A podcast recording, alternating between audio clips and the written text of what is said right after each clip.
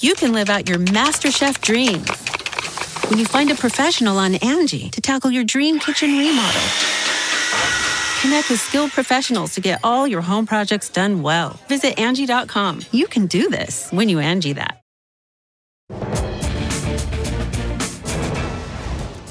Good evening, everyone. We begin the ReidOut tonight, five full weeks into Putin's horrific war in Ukraine that's targeting civilians, killing 148 children so far, according to Ukraine's defense ministry.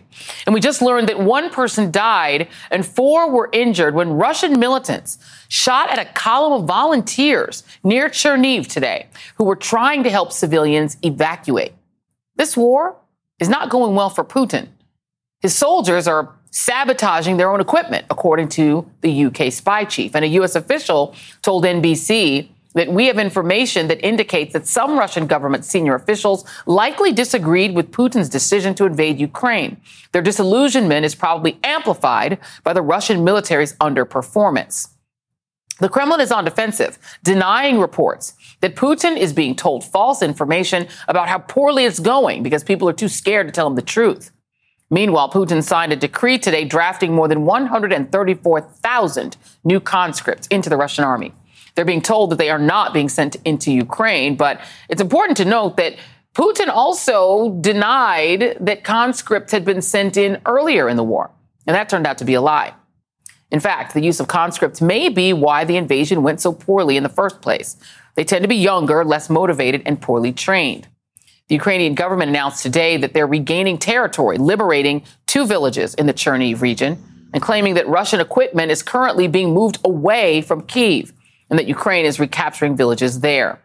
Yesterday, my colleague Richard Engel visited an abandoned Russian camp on the outskirts of Kharkiv. This was a Russian camp, and you could see they had all of their weapons here, dugout positions, and they were bombed. There's still some bodies in this area, and they left a lot of their equipment behind after what appears to have been a devastating attack on their position. There's nothing left. While the area might be back, excuse me, in Ukrainian control, what civilians have gone through is harrowing. 88 year old Praskovia was sitting by herself, disoriented and frightened.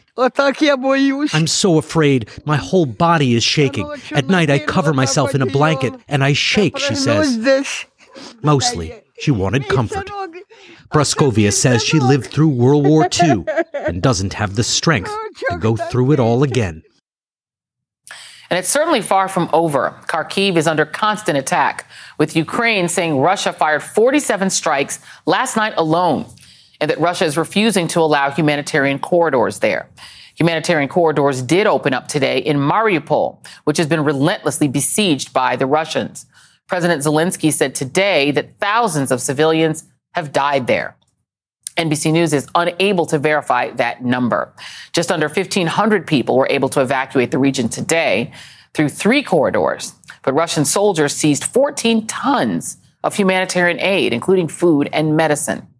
This is all a part of Russia's focus on the eastern part of the country, where Ukrainian officials say Russia is considering sending their own officials to preside over occupied territory. Russia claimed to take over another territory in Donetsk today of the Ukrainian government, uh, the, where the head of the Ukrainian government says they're using white phosphorus munitions. This is a claim that NBC News has no way of verifying. White phosphorus is not banned by international law, but if the weapon is used to target civilians, it can represent a violation of the laws of war. The Kremlin has said that they haven't violated any international conventions. The capital, Kiev, meanwhile, even as Russia str- struggles to advance on the ground, they've still been striking Kiev. And the NATO Secretary General said today that Russian forces are not withdrawing. They are just regrouping. Here's what President Biden had to say on that today. It's an open question whether he's actually pulling back and going to say, I'm just going to focus on the Donbass and I'm not worried about the rest of the country. I'm a skeptic. It appears so far that he has not pulled all of his, the IDs, pulling all the troops out from around Kiev and moving south. There's no evidence that he's done that.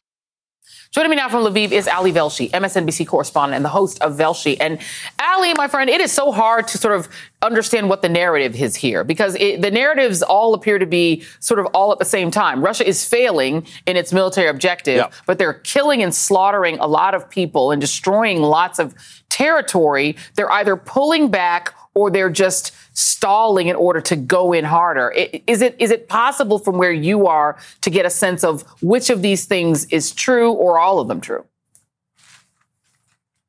Yeah, or, or, or is it confusion or is it deliberate uh, disinformation? It's very, very hard to tell. And what you were hearing and showing, what you just described, is the sort of conflicting uh, types of, of intelligence that we're getting. Right? They're, they're uh, British intelligence suggesting that some of these uh, conscripts, these Russian soldiers, are sort of protesting. They're they're they're sabotaging themselves. The idea that they were pulling away from Kiev and neighboring areas in order to build trust during those negotiations. Well, we have evidence that that didn't happen. There was shelling that was continuing to occur in those places. This idea that they want to focus back on the, the Donbass and the eastern region of the country and, and that uh, the focus on Kiev and other places was just uh, meant to be a distraction. It, it becomes impossible to tell what the truth actually is here. And as you said, we can't confirm all of those things, but you can see Richard Engel's actual reporting. We have seen uh, reporting from our colleagues at Sky News that shows the actual destruction of uh, residences, apartment buildings, and things like that. And it sort of plays out even here in Lviv, which was thought of as a very peaceful place, which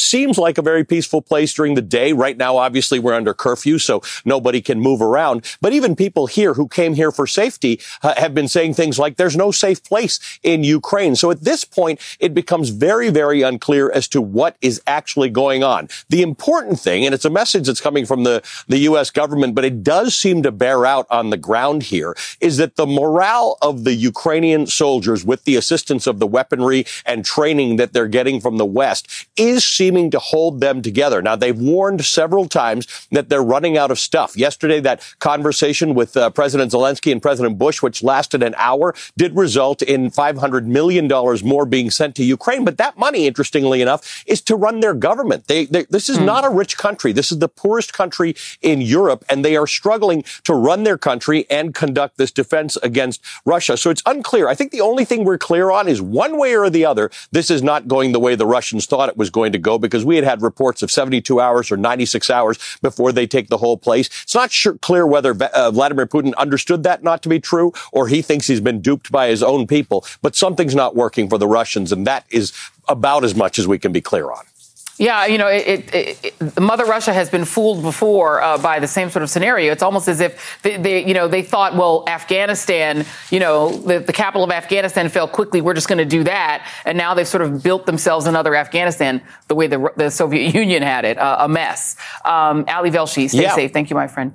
Really appreciate you. Um, and joining me now is former U.S. Ambassador to Ukraine, William Taylor, who's the Vice President of, Ru- of, Russia and Europe for the U.S. Institute of Peace, and Jamil Jaffer, Executive Director of the National Security Institute at George Mason University and former Chief Counsel to the Senate Foreign Relations Committee. And I, thank you both for being here. And Ambassador Taylor, I guess I'll start with you first. Can you make sense of this? Because it seems that, you know, Russia is doubling down, but doubling down on failure. If their troops are stealing food and medicine and supplies that are supposed to be helping refugees, that tells me that they're not properly supplied with food and medicine because they have to steal it. Um, and they're bombing places that are now essentially empty of people and where people are running away, where there's you know, it's not a military fight. Can you make sense of what it is that Russia at this point, what are their goals?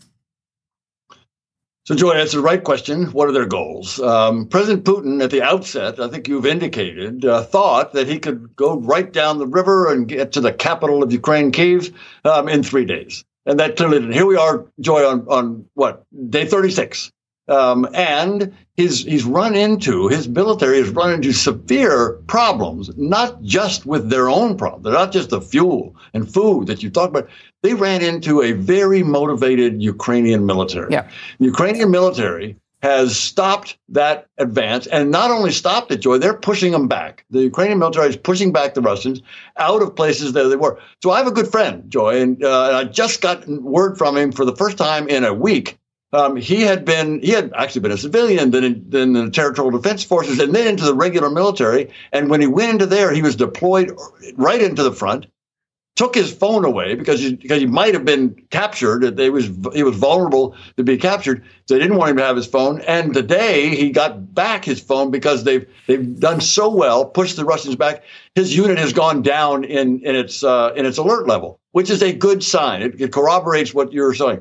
That says that the Ukrainians are doing extremely well. You know, and, and Jamil Jaffer, welcome to the show. Thank you for being here. And I mean, we're, we're, we're hearing reports that the, you know the Russians have given back control of Chernobyl, which means they weren't capable really of even operating that and operating the power systems. And you know, they, they couldn't do it. They're giving it back to the control of Ukraine. Um, it does appear that their military, if it's full of conscripts who are low motivated, who are complaining uh, on radio transcripts that are getting uh, you know that are getting picked up, or at least the information war that Ukraine is, is it seems to be winning, in which they're depicting Russian troops as unmotivated, unskilled, and unprepared. What do you make of the situation? You know, you're right, uh, Joy. That it, it's really been an amazing thing that the Ukrainians have done in terms of the information war. They have owned that battle space in a way that you couldn't have even imagined, and particularly given the success the Russians had in the 2016 elections and the like. The Ukrainians have dominated that space demonstrating the, the horrific impact the Russians are having on the civilian population, at the same time demonstrating the unwillingness of the Russian soldiers to do certain things, and the hero heroism of the Ukrainian civilians who were standing up in front of tanks. The scenes that we saw, you know, in China during the Tiananmen Square, we're seeing over and over again in Ukrainian media is putting out there, and the Western media is picking it up. They are really dominating the information battle space in a way that I think nobody expected they would, even more so than they have on the battlefield itself. Those two things combined have really taken it out of the Russians. I think is giving them a real challenge, uh, both back at home, but also uh, in the popular media here. You know, and, and I guess that the question is, Ambassador Taylor, then how do you get um, uh, Putin to walk back? Um, you've had, you know, Volodymyr Zelensky has been incredibly successful, as Jamil Jaffer just said, in, the, in his information war. He is very skilled at communications, but he's still having to berate countries like Belgium to say, you know, stop doing diamond business with Russia. You know, he's still dealing with people like the Koch brothers here in this country who are willing to still do a crude oil business with Russia. You know, he's still having to play whack-a-mole with people who still want to play ball. Meanwhile, you know, Putin is like demanding that you pay for oil in rubles, trying to build up his economy. Is there a way to get Putin to, to stand down if he's getting nothing? There's no face saving move for him here. He's just losing and making destruction. He is losing and destroying the country, at least the parts that he's, he's after. Uh, which interesting, Joy, the, the parts he's really destroying are in the east, are, are next to Russia. These are Russian speaking people. Right. Um, and they're all Ukrainians, and they are united against him but they're Russian speaking. These are the people he thought would be there to welcome him. So he, he's counterproductive uh, on that. And you asked the right question. What gets him to sit down at the negotiating table? And I think the answer is when he understands, when he realizes, when he's made to understand that he's losing on the battlefield, that he's not winning, that his troops are not doing well, uh, his troops are being pushed back, like we just said. When he understands that he's not going to gain on the battlefield what he was after, then he may look for some way to salvage something. And and there are a couple of things that the Ukrainians have already talked about that that President Putin could say, "I got the Ukrainians not to be in NATO." He there are some things he could do there on the negotiating table, but he has to first understand he's not winning on the battlefield. Yeah, and Jamil Jaffer, there is new news from NBC News um, reporting that you know, the, the, these missiles are coming. So, 24 uh, since the invasion began, 24 U.S. cargo planes have unloaded hundreds of anti-aircraft Stingers. These are these missiles that we talked about. They can go higher. Um, they can actually take down aircraft. Um, 4,600 Javelin anti-tank missiles have also gone to Ukraine, per the White House. If if Putin won't stand down it appears that we now go into the long insurgency phase and an insurgency that's going to be fought in part in cities. Um, we remember that and how that went for us in Iraq. If this becomes a long term insurgency, then how do you end it? Well, that's exactly the hard part of this, Joy. You know, part of the reason Vladimir Putin is in right now is that we didn't effectively de- effectively deter him from going in. If we delivered these weapons well ahead of this, we might have effectively kept down the country. Unfortunately, we are now where we are. And I actually fear the ambassador is exactly right. Putin doesn't see a way out, and he's going to triple down on his attacks on civilians, on his attack on civilian infrastructures, schools, theaters, you know, uh, hospitals, the like. And, and in a long term insurgency, that is worse for the Ukrainian people. You look at what happened in Afghanistan. We fought a tough war there, but it was very destructive for the people of Afghanistan. And this is not a good thing. It's not good for the United States. It's not good for allies. It's not good to have a war going on in the middle of Europe that lasts a long time. You know, would that we could have deterred it. Now we got to figure out how do we push Putin out and get him get him out as quickly as possible. And unfortunately, he still believes the allies don't have the wherewithal to get in and really push him out. And so he may be willing to double down and push even harder. That's the concerning thing for me. Unfortunately, right. I mean, he's still in Syria. You know, look what, what, what he's doing there and continuing to do. Uh, it is a, it is not is a conundrum. We'll leave it at that. Um, up next on the ReidOut. Thank you both, gentlemen, uh, very much. Jamil Jaffer, Ambassador William Taylor, and up next on the ReidOut, Jared Kushner was not at the White House on January 6th, but he does know many of the key players in the effort to overturn the election, including, of course, his father-in-law, the former president. So, what might Kushner have told the January 6th Select Committee today? Plus, Lindsey Graham has a long list of grievances about Democrats, and now he's taking it out on the supremely qualified Judge Ketanji Brown Jackson. And it's Team Smith versus Team Rock. Seems like everybody's picking a side in the ugly incident at the Oscars. This as the Academy begins what it calls disciplinary proceedings against Will Smith, while not being super clear about their own part in the drama. The ReidOut continues after this.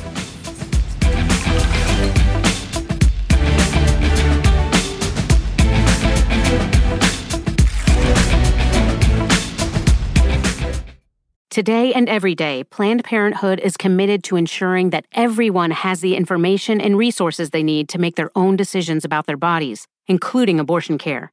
Lawmakers who oppose abortion are attacking Planned Parenthood, which means affordable, high quality, basic health care for more than 2 million people is at stake. The right to control our bodies and get the health care we need has been stolen from us. And now, politicians in nearly every state have introduced bills that would block people from getting the sexual and reproductive care they need. Planned Parenthood believes everyone deserves health care. It's a human right. That's why they fight every day to push for common sense policies that protect our right to control our own bodies and against policies that interfere with decisions between patients and their doctor. Planned Parenthood needs your support now more than ever. With supporters like you, we can reclaim our rights and protect and expand access to abortion care. Visit plannedparenthood.org/future. That's plannedparenthood.org/future. Today, Jared Kushner met virtually with the House Select Committee investigating the January 6 attack on the Capitol. Chairman Bennie Thompson told reporters that the committee has no evidence that Trump's son in law was involved in the planning of the events of January 6th and has not sought to obtain his email or phone records but that he's of interest because of the role he played as a senior advisor in the administration. Princess Ivanka, daddy's favorite enabler, did attend the rally at the Ellipse and famously called the violent insurrectionists patriots. She later deleted that tweet. According to reports, the prince and princess of nepotism hosted a fancy dinner for administration officials at their house nearly 24 hours after their daddy's supporters tried to tear down American democracy.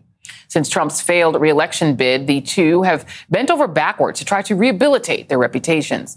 It should be noted that while the right is having a collective freakout about what a private citizen, Hunter Biden, did when his father was no longer vice president, Jared and Ivanka made $640 million while they were working at the White House. Meanwhile, according to Democratic Congressman Pete Aguilar, a member of the January 6th committee, the panel is working to fill the nearly eight hour gap in the White House phone logs. Chairman Thompson confirmed to reporters that the panel is considering issuing a subpoena for Trump's personal phone records. The House Rules Committee will meet Monday to decide if they will recommend that the House find Peter Navarro and Dan Scavino in contempt of Congress for their refusal to comply with subpoenas. Joining me now, former federal prosecutor Glenn Kirschner and Congressman Eric Swalwell of California, a former impeachment manager and a member of the House Judiciary and Intelligence Committees. Thank you both for being here. Congressman, I'm going to start with you. It is heartening to hear that um, the committee is at least considering going after Donald Trump's phone records because I think that seven and a half hour gap, you know, not since Nixon has there been a greater scandal. And this is far greater than the 18 minute gap. Um, do you believe that the committee and that your fellow Democrats and two Republicans will have the gumption to go ahead and issue that subpoena? I hope so, because this guy operates like a mob boss and, and, he knows what to say, what not to say, and on what you know type of forums to say it. We learned that from Michael Cohen. We learned that from so many others that he doesn't write emails, he doesn't send text messages. He'll never directly tell you right. what to do. He'll just you know kind of wink and nod so that he knows how to work around it. And so that seven hour gap is, is so glaring. So either something was deleted or he intentionally moved off to use his own personal cell phone uh, to make calls. And so, yes, I, I hope they explore it because I bet you there's a trove of information there. Yeah, and I, am assuming, Glenn, you know, you as a prosecutor would, would, you know, that's something you would need, right? I mean, if you're trying to piece together what the former president was doing on January 6th, and there's seven and a half hour gap, you need that to subpoena those phone records. How difficult is that to do? How much time does it take? And would they need to involve the Justice Department? Yeah, you know, you do need it. You want it. You want a complete record, Joy. But frankly, the absence of that seven or eight hours of phone calls is as important and perhaps even more incriminating than the phone calls themselves. Now, that remains to be seen because we have to first uh, subpoena the call detail records. We have to figure out what phones Donald Trump was using. Um, frankly, I, I, think when you look at the testimony of somebody like Jared Kushner or his daughter Ivanka, you know, they might have some information about whether their father actually knew what the term burner phone meant. So, I mean, I think there, there's a lot to be unraveled here.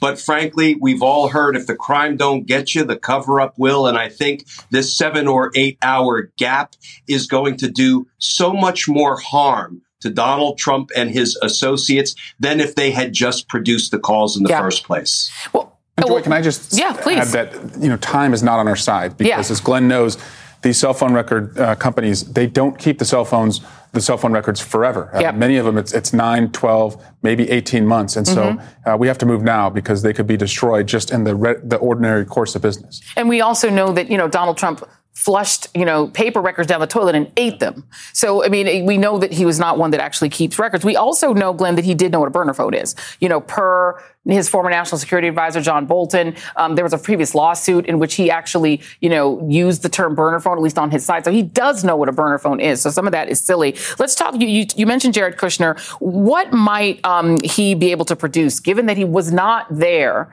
on January 6th physically? Um, what might they want to pull from him?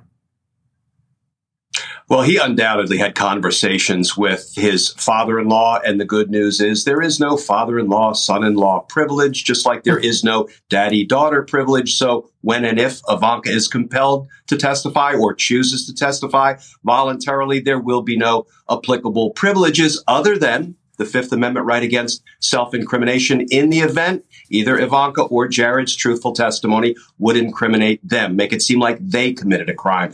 But he undoubtedly had conversations with his father in law before, during, and after the insurrection, even if he wasn't present on January 6th. And, you know, sometimes we play the telephone game when we're prosecuting, when we're investigating crimes. I want to know what Ivanka told Jared about her interactions with her father because all of that tends to build a record. And then we, we can get the overall picture, you know, before we go to the ultimate target and confront them with all of the evidence that we've obtained. Yeah, and to come to you for a second, uh, Congressman, uh, you know the, this news that the um, that was in the Washington Post, CNN has done some reporting on it too. That the Justice Department actually is expanding its uh, its probe a little bit to get closer and closer to the central players. You know, I know some of your fellow Democrats have been very critical. Um, Congresswoman Luria and others have said, "Do your job, DOJ." Do you feel better about what you're hearing? I do. And these investigations take time. White collar investigations are usually three to four years on average, but you see that both the committee, the January 6th committee, they are starting to move up the chain. You yeah. Know, Jared Kushner is the highest ranking official that's been brought in so far. Mm-hmm. And it also looks like if they're expanding the number of prosecutors on the criminal side yeah. and also asking grand jury witnesses about people, you know, higher up, uh, that they are, you know, expanding what they're looking at. Look, most, most of this was committed in plain sight. Yeah. But it does look like they want to have some other evidence, you know, to supplement what the president's already said. Two more quick questions for you. I'm going to stay with you for a second, Congressman. Um, there was this pretty blockbuster ruling by a, a federal judge um, about this Florida restrictive voting law, in which he uh, talked about uh, our democracy being under siege and the right to vote being under siege. It, are is are Democrats concerned that if something like this gets appealed, it winds up in the in this in the Supreme Court, where those six justices can just now rule because this is involving Section 2 of the Voting Rights Act that it winds up killing the Voting Rights Act altogether. That's right. And I would feel much more comfortable if it was in a 50 50 Senate where Senators Sinema and Manchin would both yeah. vote to reform the filibuster and mm-hmm. then vote to put in place, put back in place the Voting Rights Act. Yeah. Because uh, this is just, you know, the dashboard is flashing all over the country with Yeah. different states where you're seeing voting rights abuses. But these judges at the district court level, they can't do much if the Supreme Court Yeah. is just going to overturn it. Let me let the two of you. Uh, you guys are kind of a buddy act. I, I don't know if people realize that you guys are kind of a buddy act. There's a law, uh, I I believe, that is now on the books because of you, Glenn. Um, do you want to describe this law and tell us what uh, Glenn Kirschner had to do with it? I, I'll give all credit to Glenn because Yeah. as a federal prosecutor who's worked on a lot of homicide cases in the district in D.C., he told me about the the angst that so many families have because of the number of cold cases, three thousand in D.C. And so he pitched to me the idea of having a homicide victims bill of rights that would allow a family after three years Yeah. to have their case, their cold case, reopened. It passed with uh, over 400 Democratic and Republican votes in the House this week. It's headed uh, to the Senate, and we hope that families will get some measure of closure uh, pretty soon. Have you heard from any senators? Uh, and do you think that this is, has got a chance of becoming law, Glenn, as you inspired it? Yeah, well, listen, I give all of the thanks to Representative Swalwell for hearing me out on this. You know, I have all kinds of schemes and ideas, but he was willing to take it up because of his commitment to addressing violent crime. And Joy, we have more than 250,000 open unsolved homicide cases in our nation. And, and that is horrific. These families sit by a phone hoping that a call will come from a detective Yeah. saying, we have a break in your loved one's case, and those calls never come. And most Yeah. of them are a product of gun violence. And, and Yeah. Representative Swalwell took the ball, he ran with it, and there is now some hope that will come to these families who, you know, wait for closure in their loved one's homicide case. So I couldn't be more thrilled that this is going to become the law of the land. I, I never get to report, I almost never get to do good news on this show, so I had to get that in. And the audience can decide who plays the two of you in the buddy picture. Uh, Hollywood, get on it. Glenn Kirschner, uh, Congressman Eric Swalwell, thank you both very much. Appreciate you both. Still ahead. More Republican senators now say they will oppose Ketanji Brown Jackson's nomination to the Supreme Court, despite the fact that she is ridiculously well qualified, and some of them have voted to confirm her in the past, like literally within the past year. Back in a sec.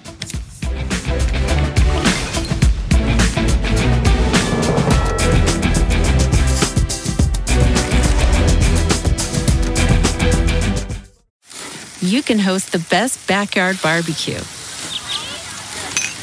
When you find a professional on Angie to make your backyard the best around.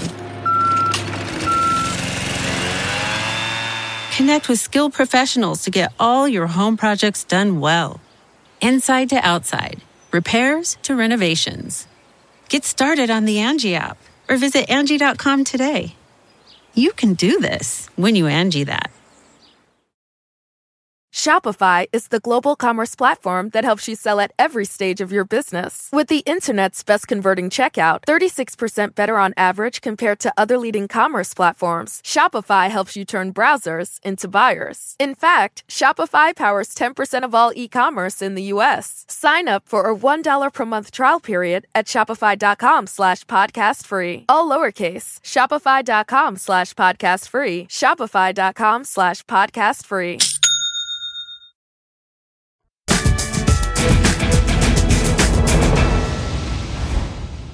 Her record is overwhelming in its lack of a steady judicial philosophy and a tendency to achieve outcomes in spite of what the law requires or common sense would dictate.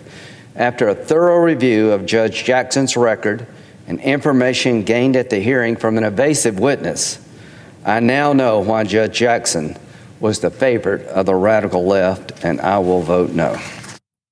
Whatever, Lindsey. If you watch the Supreme Court nomination hearings for Judge Ketanji Brown Jackson, you're probably not surprised that Senator Lindsey Graham, who snarled and barked through the entire four day proceeding, announced today that he will, ooh, surprise, not vote to confirm her. Graham spoke on the Senate floor for over 20 minutes today, rattling off his list of grievances, including Judge Jackson's work as a public defender and the way Democrats treated Republican nominees, which of course isn't relevant. But just nine months ago, Graham and two other Republican senators actually voted to confirm Judge Jackson for the position that she holds right now on the U.S. Court of Appeals for the D.C. Circuit. At the time, CNN reported that Graham told reporters, quote, I think she's qualified. I think I try to be somewhat consistent here. I think she's qualified for the job. She has a different philosophy than I do. So what changed in nine months, Lindsey? Of course, when it comes to consistency in Supreme Court nominations, Lindsey Graham magnificently fails. You remember what he said in 2016 when Republicans refused to even meet with, let alone hold confirmation hearings for President Obama's Supreme Court nominee, Merrick Garland, who Judge Jackson ultimately replaced on the federal bench? I want you to use my words against me. If there's a Republican president in 2016 and a vacancy occurs in the last year of the first term, you can say Lindsey Graham said, let's let the next president, who it, whoever it might be, make that nomination. And you could use my words against me, and you'd be absolutely right. But then, like magic, good old Lindsey was front and center in the effort to jam through Trump's nominee, Amy Coney Barrett, just 38 days before the 2020 election. I said, after Kavanaugh, the rules have changed for me. The whole game has changed. Well, when it comes to Republican nominees, excuse me, for the court, uh, they get slaughtered. You got Bork, you got Thomas, you have Alito, you have Kavanaugh, and I'm tired of this crap. But here's the one thing I think every Republican believes, including me. If the shoe were on the other foot, they would do this in a New York minute. Joining me now is MSNBC political analyst and former Senator Claire McCaskill. Oh, Claire. Oh, Claire, my friend. Oh. Explain, Lindsey. You, you had to deal with this guy. He is such an, a rank hypocrite. He literally just voted for this woman nine months ago to sit on the D.C. circuit. Um, she replaced Merrick Garland. He literally just voted for her. Is this just a matter of him performatively wanting to beat up on a black woman? Because he thinks that makes him more popular in South Carolina. What do you think is going on inside Lindsey Graham's head here? Lindsey Graham suffers from a very serious disease, and it's called I want to be the center of attention, and I want everybody to like me that's in the political base of the current leader of the Republican Party, aka the guy at Mar Lago. You know, uh, it, you said it in the in the in the intro to this segment, Joy. Uh, Merrick Garland is all we have to talk about if you want to talk about the road to making Supreme Court nominees 100% political. That was Mitch McConnell with the assistance of the Republican caucus that did that. And you know, Lindsey got a lot of restorative juice from what he did around the Kavanaugh hearings. All of a sudden, Lindsey was the hero to Donald Trump. Donald Trump wanted to golf with him every weekend after Lindsey did what he did in that hearing. So he's not going to let go of the Kavanaugh hearings. That made him a superstar among the rabid right. And the last thing I want to say about this, because it really irritates me, you understand that this justice, while sitting on the court, had two cases in front of her that were highly politically charged. Mm-hmm. If she was what Lindsey Graham says, she would have ruled against the people trying to get Hillary Clinton's emails from the mm-hmm. State Department, and she yep. would have ruled with the people who were trying to stop the wall. Instead, she did just the opposite. She said, You're entitled to the emails, and she said, There's nothing in this lawsuit that stops the wall. So yep. this is not a political judge, and Lindsey Graham knows it. And, and the thing that's so infuriating about it is that it feels like just because he's mad and in his feelings about, you know, Kavanaugh, who nobody, it's not anybody else's fault but his that he was accused of what he was alleged to have done in high school. Nobody did that to him. He did that. He was the person who did that. That's nobody's fault but his. And because he's in his feelings, he wants to put an asterisk on this justice that she barely got through. And it looks like, do you, do you anticipate anybody but Susan Collins? Because there, there's literally a dozen Republicans who have voted for her before. Do you think she'll get more than, you know, one or two Republican votes? The change in the election laws in Alaska are really interesting. Maybe some night we'll have a segment to talk about that because Lisa Murkowski um, is not she she is going to need some votes from the Democratic Party, and it will not surprise me she voted for this incredibly qualified woman a year ago. Uh, it's not going to surprise me if we get two, both Lisa and Susan. Yeah. And lastly, just uh, before I think, are we out of time? I might have a, a, minute of time. Game out for us the situation the Democrats are facing right now. There is a whole debate over who they should be trying to appeal to because these numbers don't look good for them on enthusiasm among Democrats. But the reason people are unenthusiastic appear to be things that should be good for Democrats. They're, yes, upset about the cost of living, but also don't want to lose the right to abortion. Where would you fall in terms of where Democrats should be focusing for these midterms? Midterms?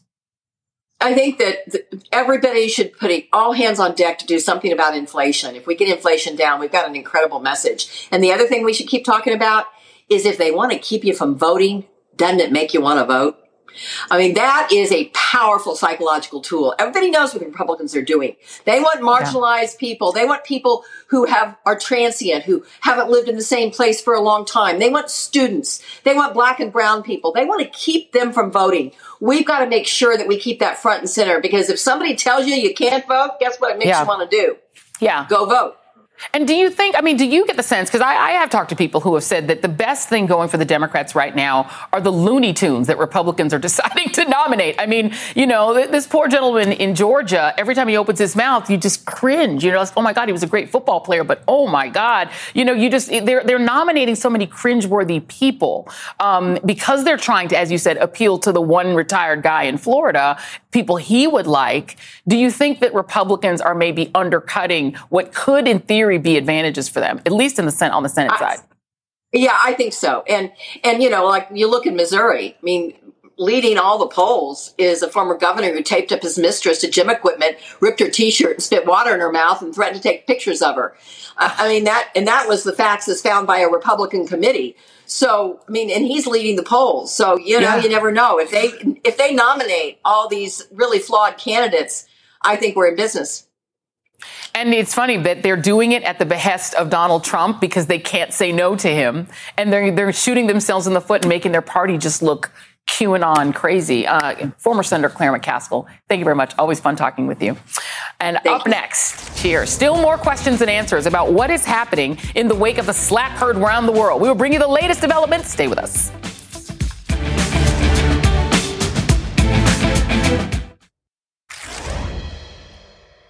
Four days after the slap that rocked Hollywood, we are getting a firsthand account from the producer in charge of Sunday's Academy Awards broadcast. In an interview tonight, producer Will Packer said after Will Smith slapped Chris Rock, the LAPD spoke with him and Chris Rock in his office. They were saying, you know, this is battery, was the word they used in that moment. They said, uh, we will go get him. We are prepared. We're prepared to get him right now. You can press charges. We can arrest him. You have, they were laying out the options. The LAPD officers finished laying out what his options were. And, um, and they said, you know, would you like us to take any action? And he said no. He said no. Packer told ABC he, ABC he did not speak with Will Smith at all that night, adding another layer to the drama behind the fallout from the slap. In a statement Wednesday, the Academy claimed that Smith was asked to leave the ceremony and refused. But today, several reports disputed that account. Sources telling Variety, TMZ, and Deadline that Smith was never formally asked to leave and that Packer played a role in keeping Smith at the ceremony. For his part, Chris Rock made his first public appearance last night in Boston in front of a sold out crowd crowd. But he didn't say much. He's still processing the slap, he said. The incident also highlights another ugly moment at the Oscars that did not get the same scrutiny. In 1973, activist Sacheen Littlefeather represented Marlon Brando, who won Best Actor for The Godfather, but declined to accept the award and had Littlefeather represent him instead. And here is what happened when she took the stage. The reasons for this being are the treatment of American Indians today by the film industry, excuse me,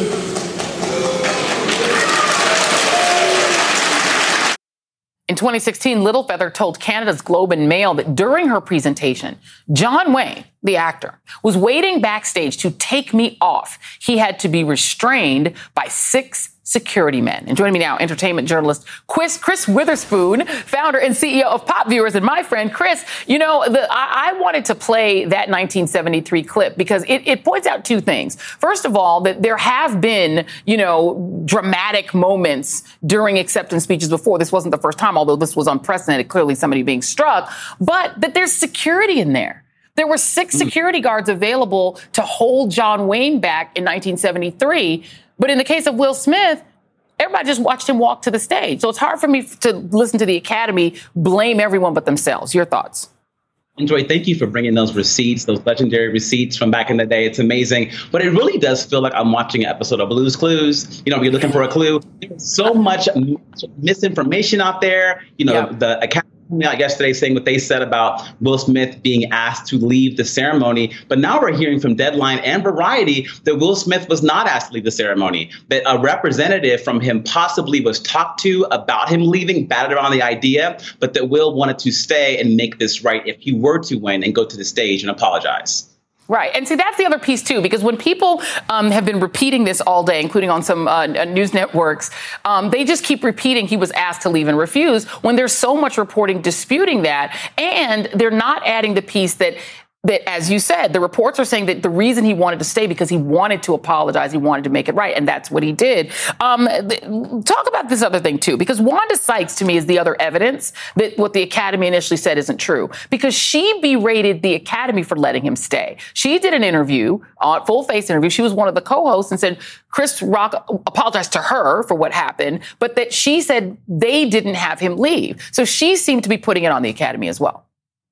Yeah, and it really does feel like, based on what Wanda Sykes is saying and others, that we need to hear like an actual press conference, a full blown press conference, a la like any of the crimes that we see happen, like major crimes, where we hear from the president, David Rubin, and, and Dawn Hudson. It is time for us to be able to ask questions and really piece together a timeline of what happened in those 30 minutes. It was only 30 minutes. The slap happened, then 30 minutes happened, a few commercial breaks, but we need yeah. to find out think more facts because this is this man's career. Well, it's both yeah. of their careers, but I think Will Smith right now, his head is on the chopping block, and he really is, uh, and so to, so, to so many people, uh, a, a, treasure, a national treasure. Our greatest export in this country are our stars, and Will yep. Smith is one of them.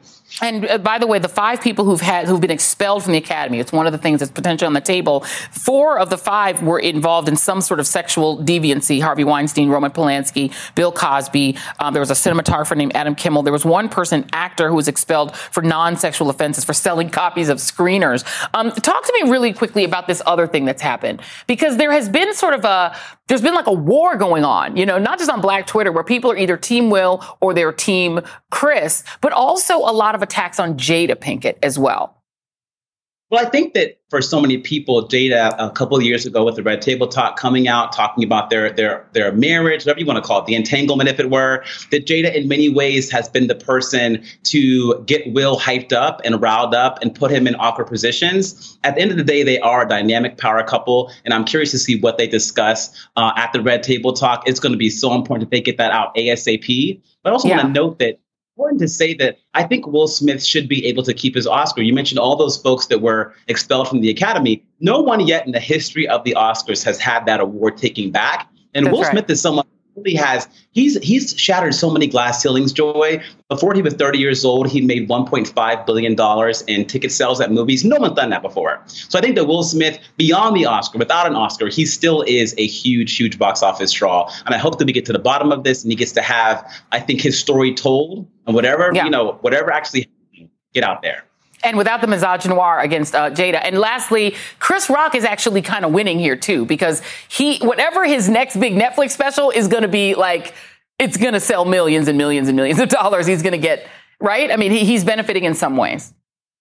Getting all the coins right now, Joy. He's his concert tour is happening right now in Boston. Tickets were selling initially for forty nine dollars. Rumor has it right now they're between eight hundred and on the on the like on the web, $8,000 folks are buying tickets to go see his concerts. So if he's smart, he probably has the camera crew that's filming yep. what he's doing right now be a part of his special that he can then package and sell to Netflix or Hulu or whomever the highest bidder is. Because this is, you know this is, you, you can't buy the kind of publicity. You know who you want to be right now?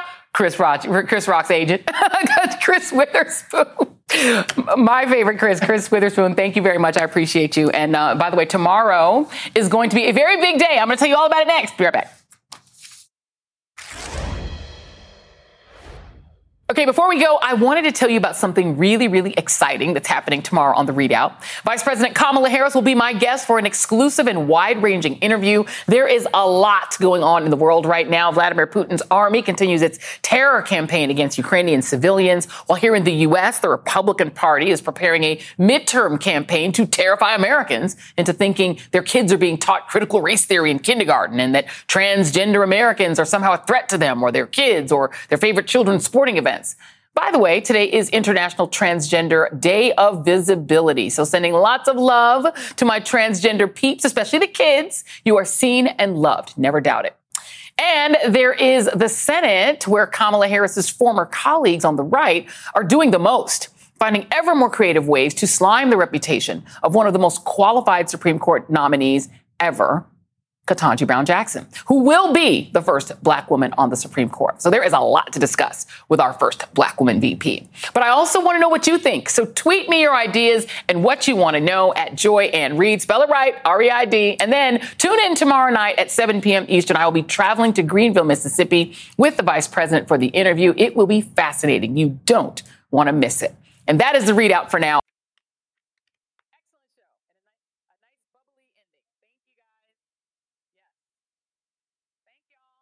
You can live out your MasterChef dreams when you find a professional on Angie to tackle your dream kitchen remodel. Connect with skilled professionals to get all your home projects done well. Visit Angie.com. You can do this when you Angie that.